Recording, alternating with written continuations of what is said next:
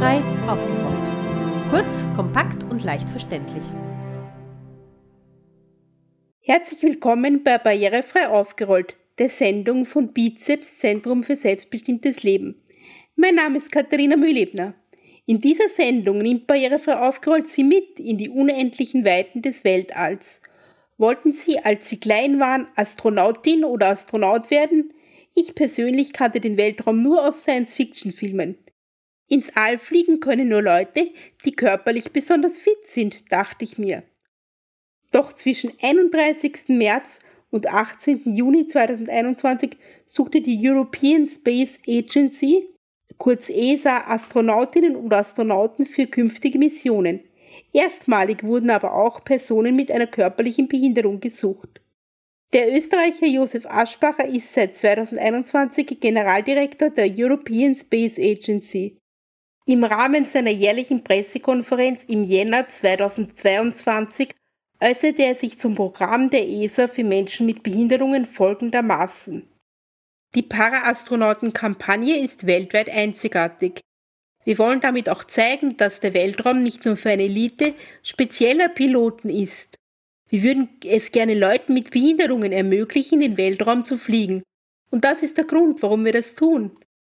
Natürlich braucht es spezielle Nachforschungen und wahrscheinlich sind auch ein paar Anpassungen im Weltraum und auf dem Weg dorthin nötig. Und das ist genau das, was wir jetzt tun, nachzuforschen, was es dazu braucht. Aber wir sind als ESA bestrebt, den Weltraum für jedermann zu öffnen. Menschen mit Behinderung im All könnte das tatsächlich bald Realität sein, wir von Barrierefrei aufgerollt wollten das genauer wissen und haben Rüdiger Seine, den Leiter der Astronautenausbildung des Europäischen Astronautenzentrums in Köln, zur Inklusion von Menschen mit Behinderungen in der European Space Agency befragt. Insgesamt haben sich 257 Personen mit einer Behinderung aus den ESA-Mitgliedstaaten beworben. Zwei davon stammen aus Österreich. Wir wollten wissen, welche Aufgaben Menschen mit Behinderungen bei der ESA tatsächlich übernehmen können. Werden sie wirklich ins All fliegen können? Welche Voraussetzungen muss man mitbringen, um Astronautin oder Astronaut zu werden? Und wie soll herausgefunden werden, unter welchen Bedingungen eine Raumfahrt mit Behinderung möglich ist? Wir entschuldigen uns dafür, dass die Audioqualität an ein paar Stellen nicht so gut ist. Nein, Rüdiger Seine war zum Zeitpunkt des Interviews nicht im Weltall, sondern in Deutschland in seinem Büro. Offenbar ist das deutsche Internet nicht ganz so gut. Wir wünschen Ihnen trotzdem viel Spaß bei der Sendung.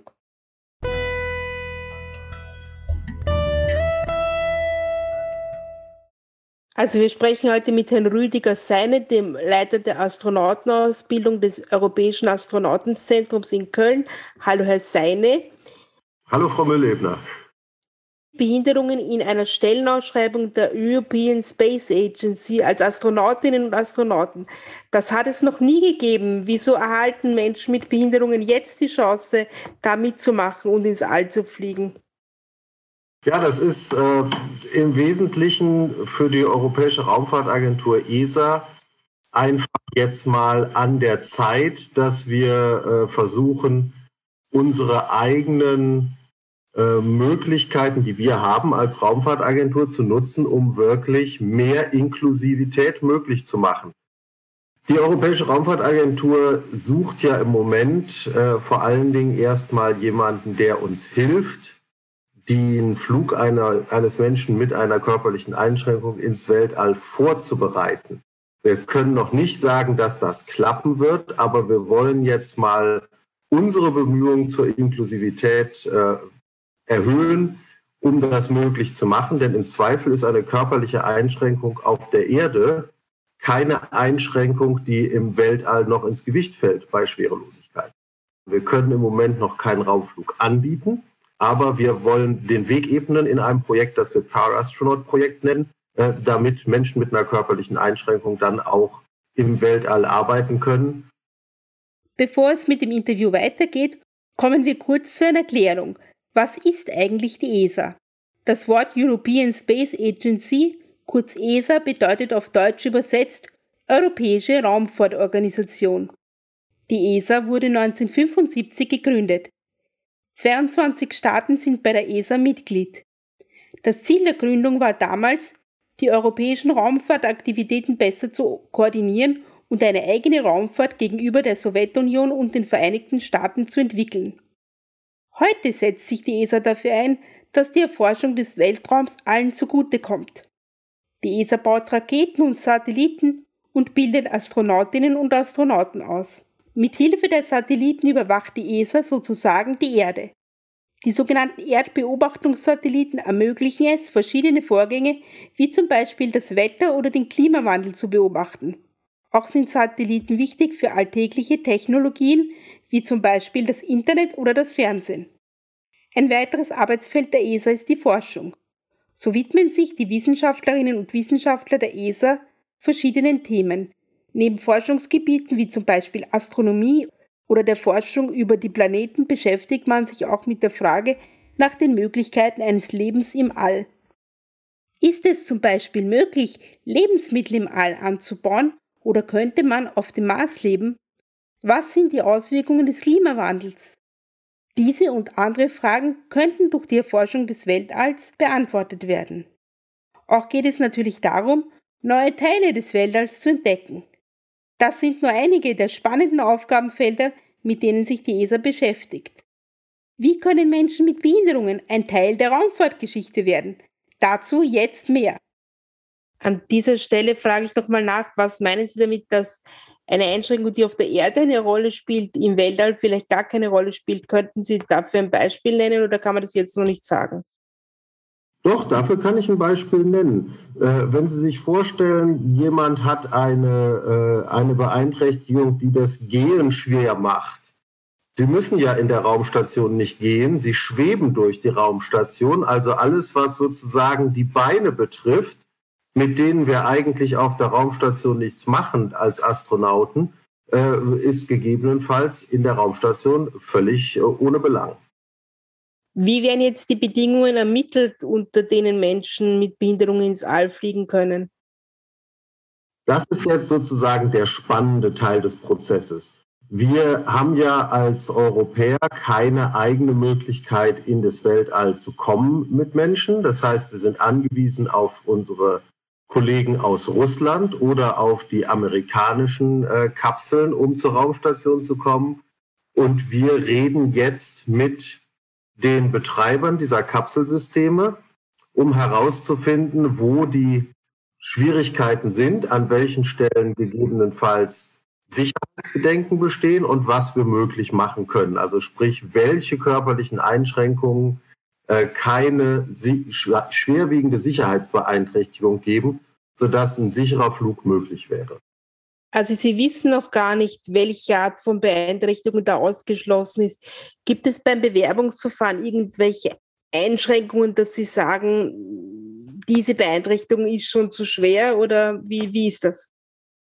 In der Tat, wir haben für dieses erste Verfahren und für dieses Pilotprojekt haben wir uns ähm, sehr stark äh, eingegrenzt sozusagen, welche Beeinträchtigungen wir zulassen. Und äh, das sind im Wesentlichen äh, Beeinträchtigungen der äh, unteren Extremitäten, also der, der, äh, der äh, Füße, der, des unteren Beines und Kleinwüchsigkeit, also geringe, geringere Körpergröße. Das sind für uns sozusagen, um, das, um den Ansatz einfacher zu machen, Einschränkungen, die wir denken, über die man hinwegkommen kann bei den Kapselsystemen. Selbstverständlich ist das noch keine tolle Aufweitung äh, der Möglichkeiten. Sehen wir auch so, aber man muss irgendwo anfangen und äh, wenn wir mit äh, internationalen Partnern reden, ist es gut, zumindest schon mal einen definierten Umfang zu haben. Wir haben aber durchaus eine ganze Menge an Bewerbungen auch aus diesem äh, Feld erhalten. Also mein Kollege und ich sind jetzt Rollstuhlfahrer, das würde wahrscheinlich nicht gehen, oder? In der Tat, jetzt in diesem ersten Schritt äh, wird Rollstuhlfahrern das nicht möglich sein, einfach weil zurzeit die Kapseln so eng gebaut sind, dass man ohne äh, die Beine gut bewegen zu können, in irgendeiner Weise kaum bis in die Kapsel kommt. Äh, es sind auch immer im Moment noch größere Treppenanlagen und diese diese äh, Türme, die sie neben den Raketen normalerweise stehen sehen, durch die die Astronauten in die Rakete kommen, äh, die sind, weil sie schwere Belastungen während des Starts aushalten müssen, sehr teuer. Da kann man auch nicht sozusagen einfach mal einen Aufzug mit einbauen, wo der nicht vorgesehen ist. Also das, das müssen wir äh, dann Schritt für Schritt aufweiten. Uns ist wichtig, dass wir den Anfang machen und äh, mal versuchen, das insgesamt als Konzept zu etablieren und dann auch tatsächlich möglichst eine solche Mission fliegen können, wo dann äh, der Teilnehmer auch zeigt, dass es eben nicht nur die Möglichkeit ist zu fliegen, sondern dann auch wissenschaftliche Projekte durchzuführen und wie jeder andere Astronaut auch äh, die gleiche Arbeit auf der Raumstation zu machen jeder andere Astronaut. Sie sagen es, welche Voraussetzungen muss man mitbringen, um Astronautin oder Astronaut werden zu können?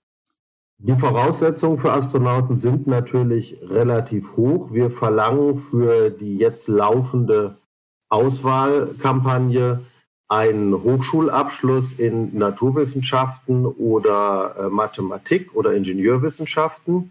Darüber hinaus äh, sehr gute Englischkenntnisse möglichst Erfahrung mit äh, Auslandsaufenthalten, gute Kommunikationsfähigkeit äh, und noch eine ganze Reihe anderer Dinge. Also es ist, es ist schon eine sehr anspruchsvolle Tätigkeit.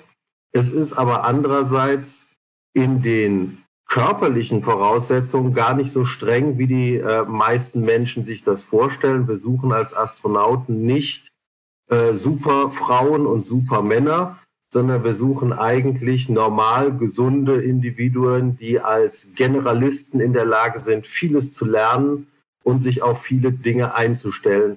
Da glauben wir, dass äh, Menschen mit körperlichen Einschränkungen äh, vielleicht sogar besser gewappnet sind, weil sie gezwungen sind, sich häufig umzustellen und auf andere Dinge einzustellen, äh, die für äh, ganz gesunde Menschen äh, schon schwierig einzugehen wären. Also man braucht jetzt gar keine super sportlichen Fähigkeiten. Was für körperlichen Fähigkeiten braucht man genau? Wie gesagt, das, äh, im Wesentlichen braucht man einen gesunden, normal fitten Menschen. Wir haben äh, keine äh, hohen Anforderungen. Die Details kann ich Ihnen nicht nennen, aber Sie können davon ausgehen, normalerweise äh, ein Mensch, der nach, äh, sagen wir mal, zwei Kilometern Laufen, 500 äh, Metern Schwimmen, nicht zusammenbricht, der ist für uns schon fit genug. Also eine normale körperliche Fitness, keine Supersportler. Im Gegenteil, Leistungssportler haben in der Regel nicht die richtige Konstitution für uns, sondern wir suchen schon wirklich normal fitte Menschen. Welche Testverfahren muss man jetzt als angehende Astronautin oder angehender Astronaut durchlaufen? Wie wird das überprüft, ob man geeignet ist? Die Tests sind relativ aufwendig. Unsere Testkampagne läuft über anderthalb Jahre. Das ist ein mehrstufiges Verfahren. Wir haben schon bei der Bewerbung eine ganze Menge Informationen abgefragt. Äh, auf Basis der Informationen haben wir dann äh, die Teilnehmerzahl schon mal deutlich reduzieren können, weil äh, gewisse Voraussetzungen nicht erfüllt waren. Als nächster Schritt kommt eine psychologische und psychomotorische Testung, die in einem computerisierten Verfahren durchgeführt wird. Das ist sowas, was auch ähm, Airline-Piloten zum Beispiel durchlaufen oder Kampfpiloten von, äh, von den Streitkräften durchlaufen. Das sind also sehr stark standardisierte Tests. Danach äh, gibt es eine zweite Runde psychologischer Testung und äh, kommunikativer Testung. Da bilden wir auch schon Gruppen und äh, sehen uns an, wie Teamverhalten aussieht, wie Interaktivität aussieht. Und wenn man da durchgekommen ist, dann kommt man in die erste Runde unserer medizinischen Auswahl, wo dann eben die ersten Gesundheitstests durchgeführt werden. Und darauf folgt ein weiteres Assessment Center, wo nochmal in Kleingruppen gearbeitet und beobachtet wird. Und abschließend dann nochmal Interviews, in denen die letzten Kandidaten dann aussortiert werden. Und wie sieht jetzt das konkrete äh, Training für eine Mission aus? Das Missionstraining für die Astronauten ist etwa zwei Jahre lang. Und in den zwei Jahren lernen sie im Prinzip alle Fertigkeiten und alle Hintergründe, die sie brauchen. Das sind zum einen Vorbereitungen auf den Flug mit der Rakete, dann aber auch die Wartung und Aufrechterhaltung des Raumschiffs ISS und natürlich unsere wissenschaftlichen Experimente, die die Astronauten für die Wissenschaftler auf der Erde dann durchführen sollen. Das sind im Wesentlichen die Kerninhalte. Wie viele Menschen fliegen jetzt mit, äh, sollen jetzt mitfliegen auf die Mission? Die internationale Raumstation ist ja seit 20 Jahren permanent besetzt. Wir haben üblicherweise zwei Kapseln an der internationalen Raumstation angedockt. Die Russen transportieren auf einem solchen Soyuz-Flug drei Personen, die Amerikaner mit der SpaceX-Kapsel vier Personen. Wir haben also üblicherweise für den Halbjahreszeitraum, den ein Astronaut auf der Raumstation verbringt, sieben Personen in der Mission, aber beim Transport sind es dann eben nur drei oder vier, je nach Kapselgröße. Sie haben nach behinderten Menschen gesucht. Wie viele Bewerberinnen mit Behinderungen suchen Sie konkret?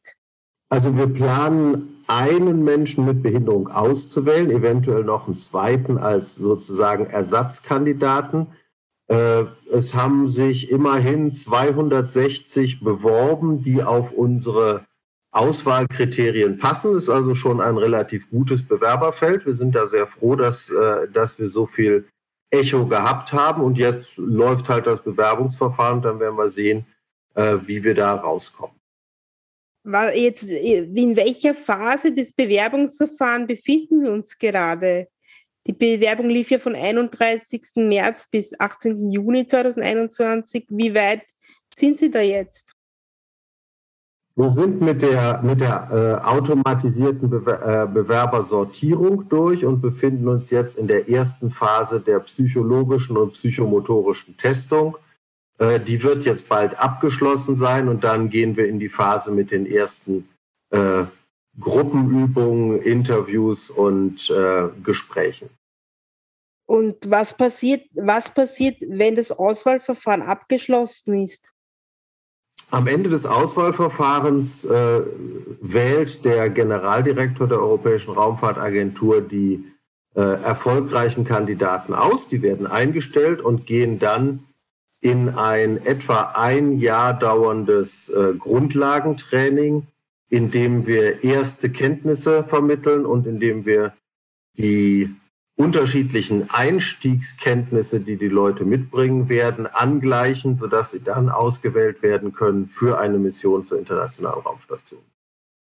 Es wird auch nach einem sogenannten Reserveteam gesucht. Was macht dieses Reserveteam? Das Reserveteam ist eine neue Einrichtung, die wir eingeführt haben. Wir können ja aus dem großen Bewerberfeld nur sehr, sehr wenige Leute nehmen. Wir sprechen von vier bis sechs Astronauten. Äh, die Auswahl ist, das haben Sie im Interview schon gemerkt, recht aufwendig.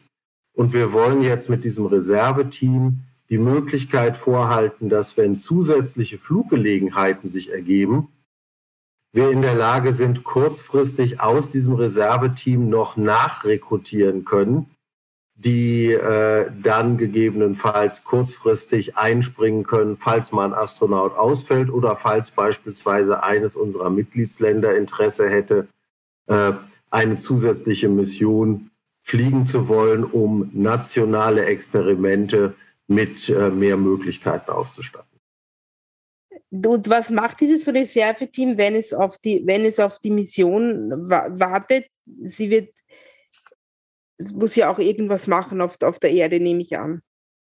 Ja, die Idee bei dem Reserveteam ist eigentlich, dass wir äh, diese Leute gar nicht in die Europäische Raumfahrtagentur aufnehmen, sondern was passieren wird, ist, dass wir die Leute in ihren ursprünglichen Berufen belassen nur gelegentlich zu äh, kleineren Trainingsgelegenheiten äh, mit einladen und sie auch mit einladen, um äh, die Raumfahrt in den Mitgliedstaaten bekannter zu machen. Denn leider ist es immer noch so, dass zwar jeder in Europa von der NASA gehört hat, aber viele Menschen noch nie von der ESA, also der Europäischen Raumfahrtagentur, gehört haben. Wir wollen dieses Reserveteam also auch ein bisschen als Botschafter für die europäische Raumfahrt einsetzen. Jetzt stelle ich eine Frage von vorhin. Wenn ein Raum, äh, wenn ein Astronaut aufgrund einer Einschränkung irgendwie Hilfsmittel benötigen würde, könnten die dann mitgenommen werden? Oder ginge das nicht?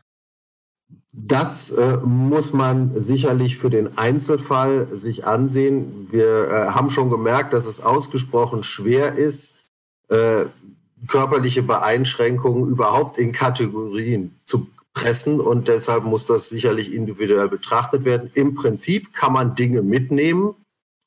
Äh, das muss man je nachdem sehen, um was es sich handelt. Solange es sich um sozusagen passive Gegenstände handelt, sollte das relativ einfach sein. Alles, was äh, Motoren, Batterien und benötigt, ist sicherlich deutlich schwerer mitzunehmen. Wir haben von einem sehr aufwendigen Test- und Auswahlverfahren gesprochen. Muss dann ein Mensch mit Behinderung dieselben Testverfahren durchlaufen oder wie ist das? Ja, in der Tat, äh, alles, was sozusagen psychologische, intellektuelle, kommunikative, interaktive Testung ist, würde äh, für alle Bewerber gleich gehandhabt. Äh, ganz offensichtlich werden wir an den medizinischen Tests entsprechend individuell anpassen müssen. Natürlich wollen wir ausschließen, dass der Raumflug äh, für die Bewerber eine, äh, ein Risiko darstellt. Aber wir können andererseits nicht sozusagen 0815 das gleiche äh, Muster durchführen, weil natürlich die körperliche Einschränkung an manchen Stellen eben ihre, äh, ihre Konsequenzen hat und äh, das Standardverfahren dann unfair wäre. Und wie wirkt sich so ein Raumflug auf den Körper aus? Weil Sie sagen, körperliche Belastungen? Bei Start und Landung äh, hat man wegen der starken Beschleunigung sozusagen deutlich erhöhtes Körpergewicht. Das geht bis zum vier- oder fünffachen des eigenen Körpergewichts. Deshalb liegen die Astronauten üblicherweise rückwärts in ihrem Sitz und sitzen nicht aufrecht, damit die Belastung auf die Wirbelsäule verringert wird. Äh, schwieriger ist aber eigentlich die Belastung durch den langen Aufenthalt in der Schwerelosigkeit. Das führt, wenn man keinen Sport treibt, zu Muskelabbau und Knochenabbau, zu einer Ermattung des Herz-Kreislauf-Systems und es beeinträchtigt gegebenenfalls auch die Augen. Äh, dementsprechend müssen diese Komponenten eben alle recht gesund sein. Und es ist wichtig, dass die Astronauten unterwegs Sport treiben, um wirklich ihren Körper fit zu halten, damit er dann die Belastung, äh, wenn man in die Schwerkraft auf der Erde zurücktritt, äh, auch aushalten kann. Viele reden, manchmal hört man so Reden von der Besiedlung des Weltalls. Ist das reine Fiktion oder könnte das in Zukunft irgendwann mal Realität werden? Ich denke schon, dass das Realität wird. Sie und ich werden das nicht mehr erleben. Davon äh, bin ich fest überzeugt. Äh, für die Besiedlung des Weltalls brauchen wir vor allen Dingen Lebenserhaltungssysteme, die äh, dauerhaft selbst regenerierend arbeiten. Solche Lebenserhaltungssysteme sind wir im Moment noch nicht in der Lage zu konstruieren. Alles, was wir machen, ist entweder mit Transport von Lebensmitteln und Atemgasen verbunden oder mit relativ hohem Energieverbrauch verbunden. Das heißt, da liegt noch eine ganze Menge Arbeit vor uns. Wir müssen im Prinzip ein Ökosystem bauen können, das Menschen dauerhaft ernährt und unterhält und das auch stabil genug ist, um sich selbst zu erhalten. Und das äh, ist sicherlich eine Aufgabe, die noch einige Zeit in Anspruch nehmen wird. Aber ich bin sicher, dass die Menschen neugierig genug sind, um das auf Dauer hinzubekommen und dann auch weitere Reisen ins Universum antreten zu können. Danke. Bitteschön.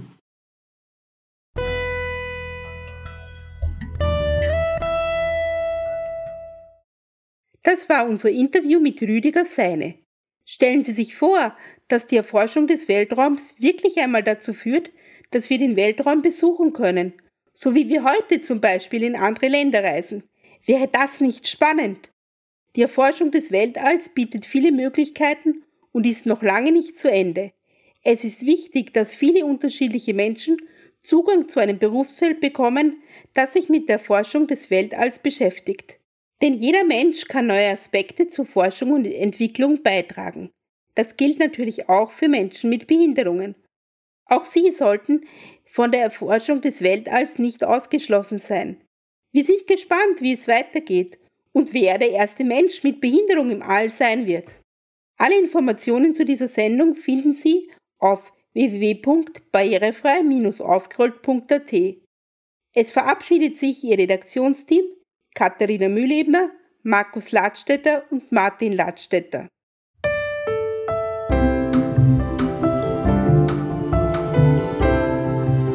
Barrierefrei aufgerollt. Kurz, kompakt und leicht verständlich.